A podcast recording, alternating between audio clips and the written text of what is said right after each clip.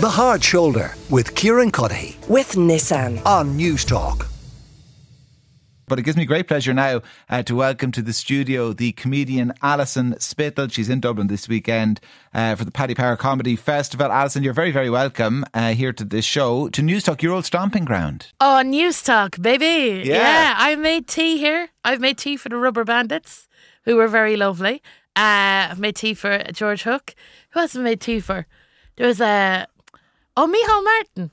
I made tea for Micheál Martin. The Holy Trinity. I know. Blind Boy, Micheál Martin and George Hook, you made tea for. I know. They're different, they're different aspects of Ireland, unfortunately, very different aspects of Ireland. But yeah, I used to work in News Talk, so it is weird being here. Like, even being in the lift and everything, it's strange. Oh, yeah. Did you still have your fob? You could have just walked straight in. Oh, the security guard rugby tackled me. He's like, you're not in here anymore. So you're over for a few days, is that right? I am, for the Paddy Power Comedy Festival. Yeah, it's happening this weekend. So I'm doing a gig with Fern Brady tonight and Tommy Tiernan tomorrow. And then headlining a gig for Hysteria Ireland, which are a cool comedy club in Dublin on the Sunday in Paddy Power Comedy Festival. So it's the Ivy Gardens. It's very good crack. Yeah, have you been? No. Haven't been. That's good. It's good. Yeah. You should call in, have a laugh. It'll be good fun. Yeah. I saw the stage all right set up there. Pass it down the other day. Oh yeah, it's very near, isn't it? Yeah. Dublin's very walkable. Like, it is. It's a very walkable city. I love it. And I keep looking at places and I'm like, oh, that used to be something. Now it's a hotel. Like, it feels, So, I mean, when you're coming back here from the UK, it still feels very much like coming home. Oh, so, for sure. Yeah. It definitely is. And like, I like to pick up my bits. So I like to get Ballymaloe relish. You can get it in England, but it's very expensive in England. So I get me Ballymaloe relish, me white Mouth Sue Ryu. Lovely stuff, and a packet of salpadine as well. That's what I do. That's the Holy Trinity. There, bring them over to England.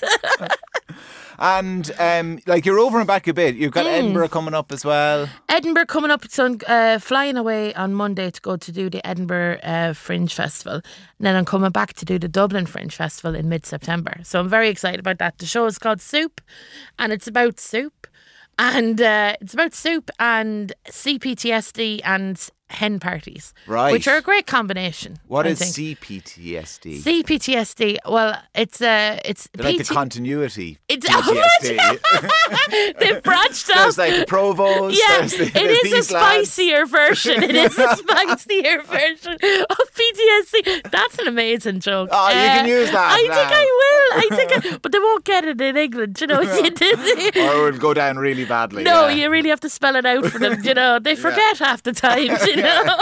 But PTSD is complex post-traumatic stress disorder. So what it is basically it's post-traumatic stress disorder, but it's from several kind of events. So what happened to me was I got robbed 2 times in 2 weeks, and each time I got robbed it was someone in the house, so it was very kind of like scary and stuff like that. So I tried to do stand-up about it straight away, because I was doing stand-up comedy at the time. I was like, remember every detail, make this funny. And after every show I kept crying and I didn't understand why. So then when I got therapy for it, all I could remember was the actual routine and not the memory itself. So that's what the show is kind of exploring. But it will be funny. I know it gives you... It's a hard thing. Like, when someone said... This is like being at a house party, and someone says something very personal. And you're like, oh, okay, I'll put down the guitar. I'll do my listening face. But this, I swear, it'll be good crack. Like, it is. I'm trying to make it good, funny... Yeah, were you using the gigs after the robberies then as therapy, or trying to? Is that it? All the time. That was my big problem, like, with stand-up. Because I'm not a shy person, but I feel very like powerless generally. That when I do stand-up, I feel powerful. So like... when I felt safe and stuff, I was able to tell people stuff. And I tried to... And also, things that interest me are kind of dark. Like, the biggest laughs I've ever had are at funerals and stuff, or places that you're not supposed to find funny, or when bad things happen to me. I always kind of like, I'm laughing about it in some way, because it's a way of processing and expressing it. So that's what I think I'm trying to do with the stand-up is like scratch that itch, but also make it funny and entertaining for because you don't want to turn up for a nice night out and then I'm like, trauma. You know what I mean? You can get that on EastEnders, which I have been on. Oh, wow. Why do you say you feel powerless a lot of the time? I think it's because like Why do I feel? But that's a very good question, and something my therapist should be asking me. I think it's because like I'm a short person, and I'm always just used to being like pushed around a bit. Do you know what I mean? Not in a yeah, sure, like that. That is what it's like, and it's amazing. I'm going everywhere in this conversation, but like right. The Sinead O'Connor dying this week, I think it hit a lot of people very hard. And what I loved about Sinead O'Connor was that she was so brave that I felt brave. Do you know what I mean? So like I feel like when I do stand up, I feel braver, and when I'm not doing stand up, I don't feel brave because I don't know why. I just do you feel brave generally? You know, I don't. Do you not think about it? No, which means I probably, by default, yeah. I don't feel kind of under threat. Because if I did, I'd think about it. And the fact that I don't think about it means... that I think I feel under threat. And that's what CPTSD is. It's like I was having panic attacks all the time, thinking about the worst that could happen. And what's a weird thing is like, do you know the way you might hear a noise in the house? Mm. And there's one side of your brain that goes, there's a man in the house. And the other side of my brain will be going, no, there isn't. Like, it can't be. That sounds like a cat or something like that. But then there's another side of my brain that goes, well, there was a man in the house before, so why would it not be the same now? So I've always kind of like felt... under threat and always. Actually, it happened while I was in News Talk, like being robbed and stuff. And they were very nice about it. They were like, yeah. The robbers were? No, News Talk were. Because what? News Talk were like, I heard. No, the robbers were like, I heard you on News Talk. We're big fans. Yeah, I know. Go back and sleep. Oh, no, I wish. But no, like, yeah, when I got robbed, it kind of like it makes you just generally feel unsafe, and that's kind of what was happening for me a bit. Sorry, we are going all over the place, right? Yeah. But, do you know what Control this reminds me of? When Ashling Murphy was killed as well, there was all these stories about women who feel like they have to like cross the road, or they walk on the roadside of the path as opposed to the ditch, so they can't get pushed into it. And lots of people like me then who are like, God, we don't even ever think about these things. I just feel I can kind of go almost anywhere country and never kind of think, oh, is my personal safety under threat here? I would love to feel that way because, like, so what happened was I got robbed twice, walked in. So the first time a man was in my house with a knife, and then the second time it was two men with crowbars. And then a week after, I was cycling home and I got flashed, which for some reason, the flashing thing set me off bigger than the people being in my house. Mm. So, like, I've always kind of felt...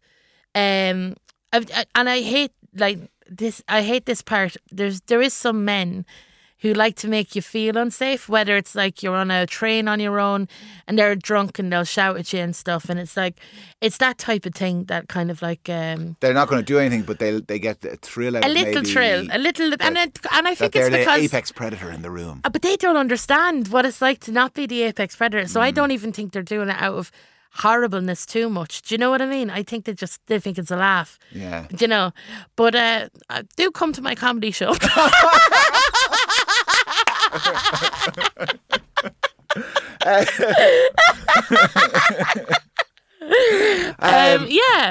Yeah. EastEnders. Let's talk about that. So how did it come about?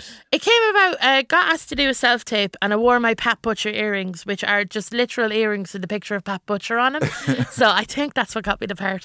And I did an impression of my dad because my dad is English, so I tried to do my best English accent, which is like, "Oh, I, how are you?" like that type of thing. And then they gave me a little pregnancy pouch. And they brought me into hair and makeup to get me all dolled up. I was so excited. And the makeup artist read the script and she's like, oh, you're supposed to be a scruffy mummy. Okay. And then she just fluffed scruffy up my hair a bit and left me there. And I was like, right, I'm a scruffy. Yeah. So it was brilliant though. They drove me around to the golf buggy. They showed me the Queen Vic. It was amazing. They knew I was a big fan. It was cool being on set. They were lovely about it. They were really, really lovely. Yeah, so it was great. Like Shona, who plays Whitney, absolute angel, just taking pictures of me. She brought me inside the Queen Vic. There was no scenes in the Queen Vic, but she knew that I was a fan, so she's like, come on in here, we'll take a picture. I'm like, yes. Oh, that is cool. It's amazing. Yeah.